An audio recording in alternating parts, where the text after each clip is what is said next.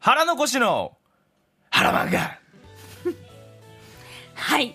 漫画大好き芸人トランジットの腹残しくんがこれぞという一冊を今日も紹介します。はい、えー今日はちょっと冒頭にね、ええ。知ってる方も多いかもしれないと言いましたけど、はい。うん。っていうのはこの漫画のタイトルというよりは、うん。内容を知ってる方が多いかもしれないという、今日のタイトルははい「でっち上げ。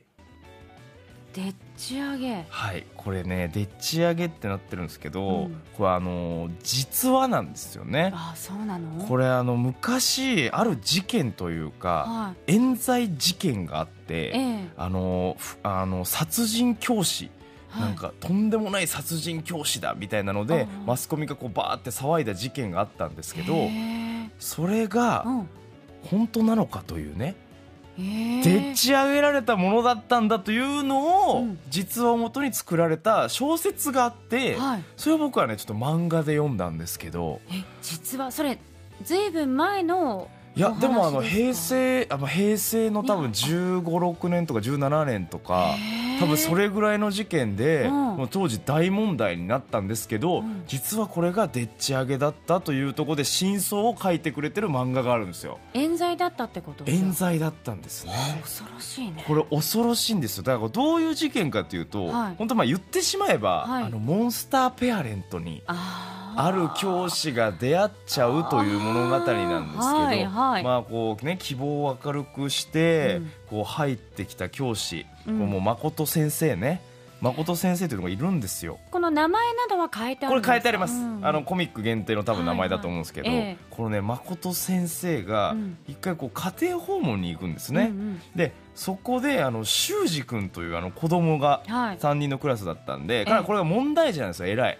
それ小学校の話？小学校の話です。ごめんなさい。小学校の話で修二君がその自分を担当してるクラスの子で、ええ。もう本当新任1年目ぐらいの時から見てる修二君という子がいて、家庭訪問に行く、うん。でその誠先生は熱い人なんで、ええ。結構その気合が入ってるんですよ、はい。でその修二君の話とかしてたら、うん。なんかこう修二君はなんか外国にいた経験があるんですよねとか、うん。なんかそういう話をしたりとか、うん。なんか結構もうほんでいい感じで終わったと思ってたら、うん。そこの修二君の親がうん。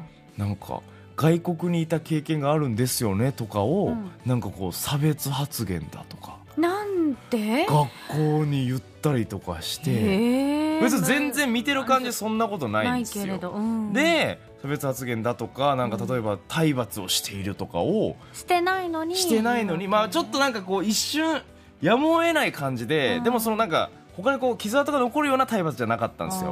でまああったんですけどなんかそういうのをこう大げさに言ったりとかして、でこれがね校長先生とか、うん。教頭先生が、そのもう先生のせいにした方が楽だから、そう。全然先生の話を聞いてくれずに、うん。6ヶ月の懲戒処分とか受けちゃうんですよ、でこれがどんどんどんどん加速していってお母さんがこの裁判を起こすんですね、はい。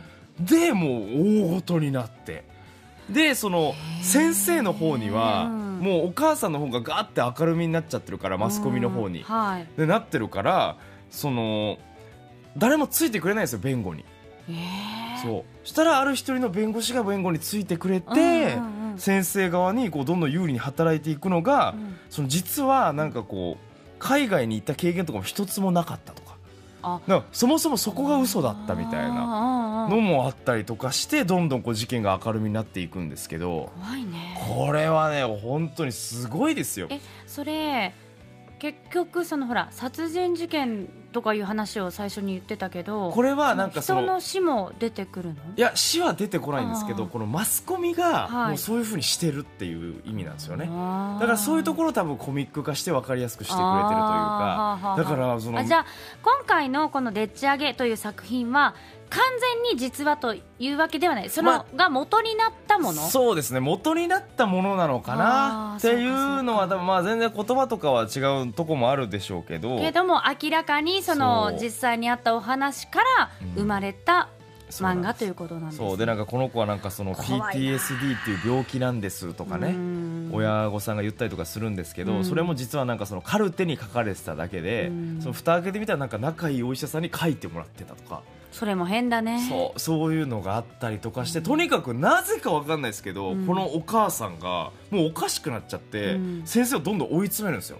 うん。で俺やっぱすごいなと思ったのは、うん。すごいなと思ったのと良くないなと、ねえ。日本のこの時に良くないなと思ったのは、うん。それで本当に事件になっちゃうんだとそういう事実が一つもないのに、うん。そのお母さんの発言だけで事件になるのが俺やっぱすごいなと思って。恐ろしいよね。情報操作じゃないけれども。でもあの、まあ、メディアリテラシーではないけれども、やっぱり受け取る側が本当にこう伝わってくる情報がほどこまで正しいのかとか。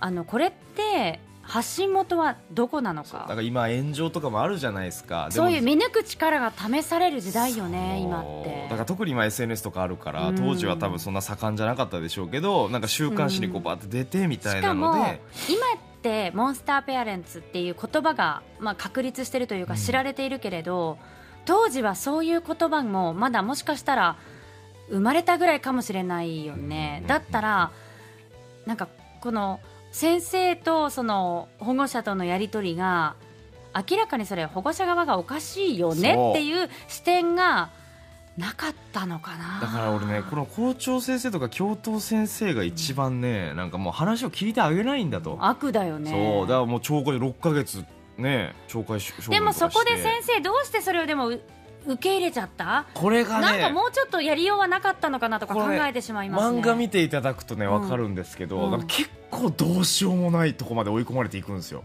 もう何言っても誰も聞いてくれないみたいなでもやっぱこれはやっぱおかしいって先生になってるから、うん。でなんか途中なんかどんどん、ん。それ言われすぎて、うんそうなんじゃないかとかやってしまったんじゃないかとあかそういう精神状態にそうなってしまう時もあるんですよ。でもその人が弁護士がこう救ってくれたりとかしてこれね漫画で見てすごい面白い、小説がそもそも僕結構苦手なんで、はい。漫画で見てよかったなと思ったんですけど、うん。漫画がねこれ面白いのが、うん。その先生視点、はい。この誠先生視点の部分と、うん。お母さん視点の部分があるんですよ、うんうん。でお母さん視点の部分では確かにとんでもない教師なんですよ。あー最初それを見せてくれれるんですよ。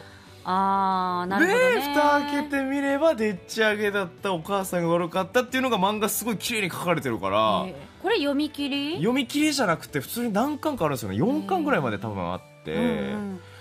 これがねよくできてる。これを読んだ後にその実際の事件の詳細を知りたくなるな。いやそうなんですよ。だから俺もちょっと調べたりとかしてあやっぱそうなんだとかうん。もやっぱ似てるとこもあるしとかもうなんかすごいですよね。実際のその事件で、まあ、いわゆる被害に遭ったという先生は今お元気にいやそうなんか一応やっぱもう普通に働けるようにはちゃんとその冤罪っていうことはちゃんとなってるんであでもいろいなろそれ人生変わったでしょう。しね、めちゃくちゃ人生変わってだから結局この親のせいでうん。子供も結構学校生活むちゃくちゃなってるんですよ。うん。学校行けなかったりとかしてるから。うんだから結局被害者はだからこの先生とこのね息子修二なんじゃないかと。うん。本人も悪いけどお母さんにうん。踊らされたっていうのがまあうん。結末まだ小学生だったらね、うん自分で判断して行動を起こすっていう年じゃなかっただろうしね。そう。いやこれね漫画としてでもすごくよくできてるというか目線がそう違うんで面白いんで僕はちょっと言っちゃったんであれですけど、うんうんうん。これ知っててもすごい面白いと思います。その乗り越えていく過程とかが見れるんでへめえちゃくちゃ面白かった、まあ、考えさせられるしこれがその実話が元になっているっていうのがまたこ信じうられない重みを増すというかだからなんか漫画の信じられんなっていう気持ちになるやろうね。そう途中とかに本当のなんか記事とかも載せてくれてたりとかするんですよ。へえなんかそんなん見てるとうわ本当にこんな感じやったんかなっていううんその、まあ、元にして作られてるんで、まあ、ちょっとフィクションもあるんでしょうけど、まあね。いやでももう普通に作品としてなんかこう見応えがあるというか。へえ面白かったですね。でっち上げひらがなですか？ひらがなでっち上げ。うん。結構これはちょっと皆さんに読んであこういう事件あったんだと思っていただいてなんかはあ考えていただきたいなと。そうね。いろいろ。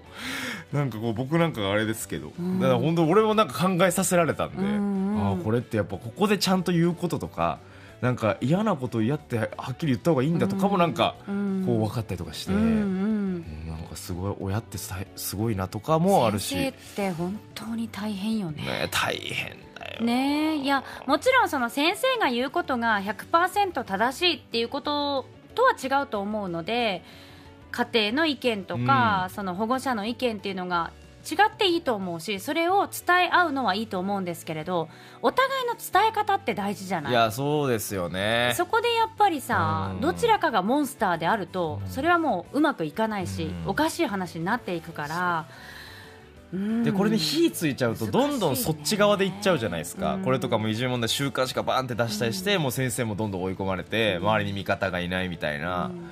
でもそれで言うと本当の、まあ、のこし君が言った通り当時のその校長先生とか、はいはい。周りの先生が悪だよね。そう歩み寄ってあげようよってね。だしちゃんとそのなんていうの真ん中に立って両方の意見をちゃんと聞き、うんジャッジするとか、うん。まあ、それこそさ、まあ、学校だけで収めるんではなく、ん。ちゃんとそれは教育委員会に言うとかそうそういう機関が入るべきだなとかいろいろ考えてしまうわ。そうだからなんかねせもういろいろねこの誠先生、主人公の誠先生も結構いろいろ奮闘はするんですけど、うん。これがね全然うまくいかないんですよね、うん。やり方がちょっとさ、ううんんまあ、違ったんだろうね。